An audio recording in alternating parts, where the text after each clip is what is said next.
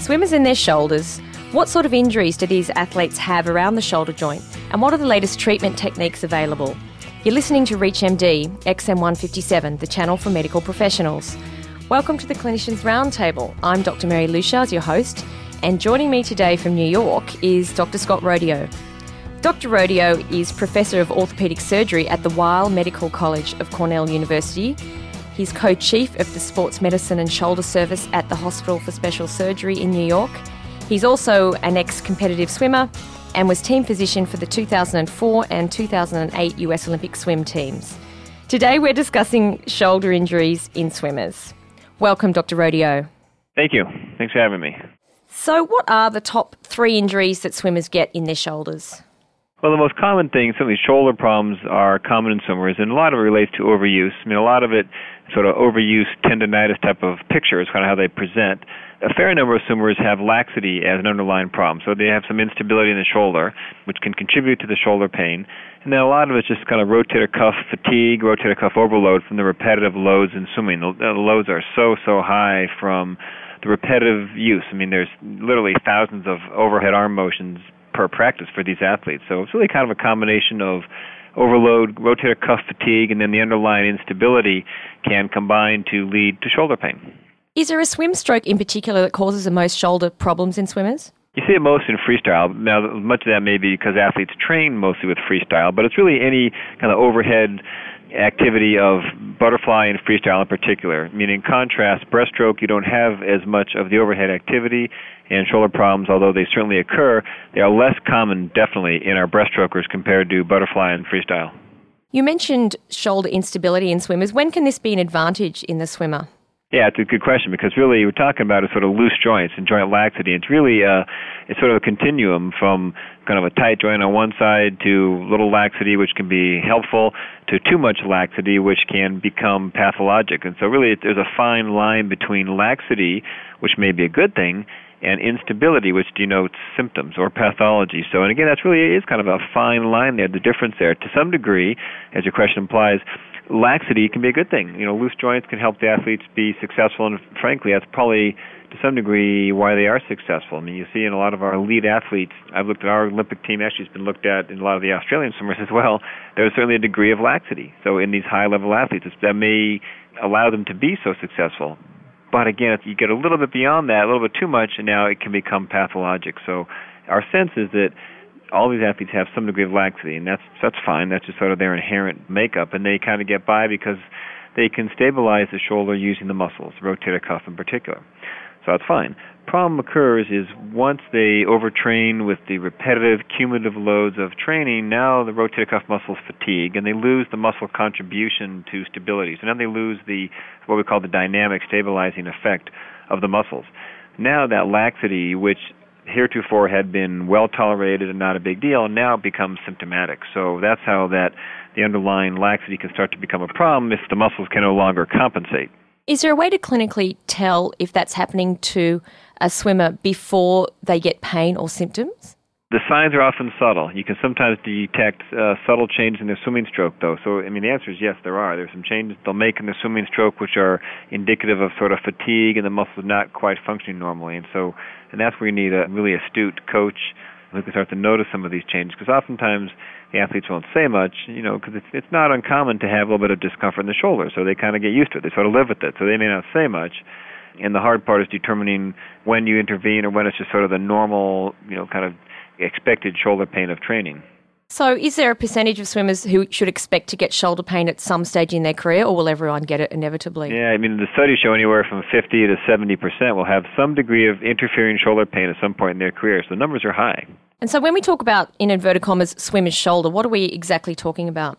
Yeah, it's a bit of a you know catch-all term that's used to describe shoulder pain in swimmers, but I think the majority, certainly not all, but most of these swimmer shoulder relates to muscle fatigue, muscle overuse, and then the resultant sort of dysfunction in the muscles that will, I mean, the ultimate or the kind of final common pathway causing pain is probably abnormalities in the mechanics of the shoulder. So again, if you think of the shoulder, you know, the mechanics or the you know normal function being controlled by balanced muscle forces on one hand and ligaments on the other.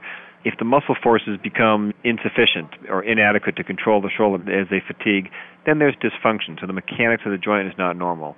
And it can ultimately lead to impingement. So a lot of the pain eventually comes from impingement, you know, the rotator cuff on the overlying bony arch of the acromion there. So, but the underlying problem again often relates back to cuff fatigue, cuff overuse. What's the best clinical test you use for impingement? you know, standard signs, the so-called Hawkins test is one, the Jobe impingement test is also another one. I also take the arm through the various provocative positions that the athlete describes, and many times it's just sort of the, the recovery phase in the swimming stroke, which frankly is identical to the Hawkins impingement sign. So there's a sign the clinicians have used for many years to reproduce impingement in the shoulder. That test is exactly the position the arm goes in during the swimming stroke. So there's quite a correlation there. That's that's a pretty good indicator. A lot of your diagnosis, frankly, comes from the history, though, as well. Like many things in medicine, you know, listen to the patient. A lot of their description of symptoms and the provocative positions and maneuvers will give you a good clue as to you know what the diagnosis is. And then you go through your, your careful examination to look at certainly rotator cuff signs, rotator cuff strength, impingement signs, and then laxity. You know how much laxity is there in the joint, and then compare that to the contralateral shoulder as well. If you're just joining us, you're listening to the Clinicians Roundtable. I'm your host, Dr. Mary Leuchars, and today I'm talking with Dr. Scott Rodeo about swimming, injuries, and shoulders. Dr. Rodeo, which radiographic means of diagnosis are the most appropriate in swimmers' shoulders? Typically, MRI is the most helpful. X rays are almost routinely normal, quite honestly, and certainly in know, typical younger swimmers they are. Now, your older athlete, your master swimmer, people in their 30s and 40s and older, you start to have a little broader differential diagnosis, and you can have early arthritis and AC joint problems and things like that, which can be detected on radiographs. But in general, MRI is a much, much more sensitive imaging study, which allows evaluation of the rotator cuff, the bursa around the rotator cuff, the labrum, as well as the articular surfaces. So really, it's your best imaging study. Do you ever do ultrasound or dynamic ultrasound? Yep, we have. In fact, we're just starting to use it more and more. And the value of ultrasound is it allows you to evaluate the rotator cuff and it allows us to do it in kind of you mentioned a dynamic test where you can bring the arm into provocative positions to evaluate the rotator cuff in different positions, evaluate for impingement, so it can be very useful. When you're looking after elite swimmers, is there any difference in your decision making as to when they really need an arthroscopy to evaluate a particular shoulder problem? In general, not really. I mean, I think you can uh, adhere to the fundamentals and basic principles. Many of these fact, most will get better with appropriate rehab, and part of it initially can be modifying activity and trying to treat the acute pain with activity modification, rest, avoidance of the provocative maneuvers, you know, anti-inflammatory medicine, simple things like that, ice, things like that. Working with the therapist can be helpful. Oftentimes, we'll have the swimmers maybe do more kicking sets, but not as much overhead activity, not as much pulling sets. You know, swimmers often use hand paddles or pull buoys. We may have them diminish those things, all of which serve to diminish the load in the shoulder, quite simply. And then, as the acute pain settles down, the next phase is to get them into a good, comprehensive rehab program. And you can't emphasize enough the importance of working with a good therapist who can help assess for muscle strength deficits, deficits in muscle balance. You know, the coordinated firing patterns of the different muscles in the shoulder are critical, and those can be interrupted in the painful shoulder. So you identify any deficits and then certainly address those through good therapy. And a comprehensive therapy program to really make a difference can sometimes take three months or more. It can take sometimes six months or more. So you know, ultimately, the athletes who really fail all of that, then surgery may become a consideration. At what point in time do you advise an elite swimmer not to compete? Well, you can get to a point where they have persistent pain that has failed to get better with activity modification, rest, anti-inflammatory medications, appropriate therapy. And there's a number of swimmers that, despite all those things, their pain persists. So then you're at kind of a crossroads where you determine, you know, do they stop swimming, or do you try to do something operative? And a lot of that will depend on the individual based on their examination. I mean, if you think they have a lot of laxity, you may be more confident that you can improve things with surgery part of it, the decision making process, though, is what are the athlete's goals and desires? At some point, some of them say, you know what, I'm ready to move on, and I'm not going to be a swimmer all my life. And you know, there's a lot of individual factors that are taken into account. But there are definitely some athletes where they're just going to have pain, period, with the overhead activities, and some athletes that may not be cut out to do this. You talked earlier about having a good coach who can identify signs of fatigue by the swimmer's strokes. Early on. Have you ever been called upon to perform that role as well because you have such a great amount of experience? Yeah, I've looked at it a couple of times. I have when I've seen when been with the athletes. So it's one of the hard things about you know evaluating swimmers, and frankly, it can be said for a lot of athletes where as a physician seeing the patient in your office or in the hospital, you don't often get to see them swim. So it's hard to obviously know what their swimming stroke's like, and it's hard to even make recommendations about correcting the stroke if you haven't seen them swim. So it can be just like evaluating, say, a throwing athlete. It's hard to suggest adjustments in the throwing technique if you haven't seen them throw. So so yeah, I have on occasion when I've had the opportunity to be on the deck and see our swimmers, especially when I'm with our national team and things like that. But that's why day to day, when you can't see the athletes, it's important to have a coach you can speak with, maybe a therapist you can speak with. Sometimes the parents will tell you. They they know their athlete or their child and how they swim, and so you kind of use all that information and try to piece it together. And as Chief Medical Officer of a very prestigious US swim team, how do you feel when someone like Dara Torres or Michael Phelps comes to you with a sore shoulder? You know, again, I think it's like anything in medicine. You adhere to the fundamentals. You treat them, frankly, like anyone else. You do the right thing. I mean, sometimes you get in trouble if you try to do something special or extra for the VIP athlete. But you know, obviously, you want to take good care of them and do the right thing for the athlete.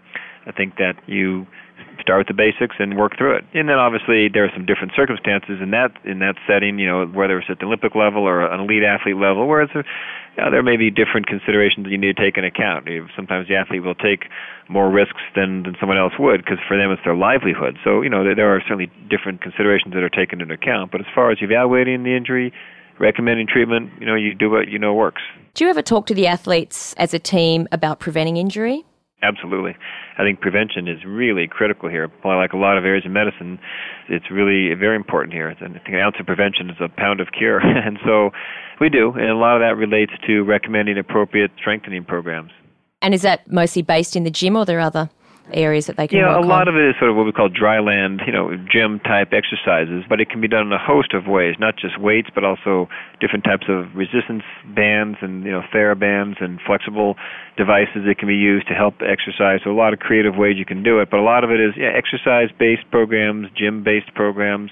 Is there a place for Pilates or yoga? Yeah, absolutely. And those are great for developing in particular strength in your so-called core muscles, which is your abdominal muscles, low back muscles, pelvic muscles.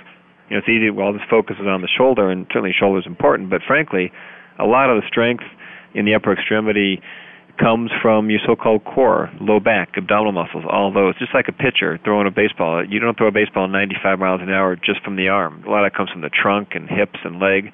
Well, a lot of that holds true in swimming too. So anyway, the point is yoga and exercises like that are very helpful for developing core strength. Well, my thanks to you, Dr. Scott Rodeo. Thank you.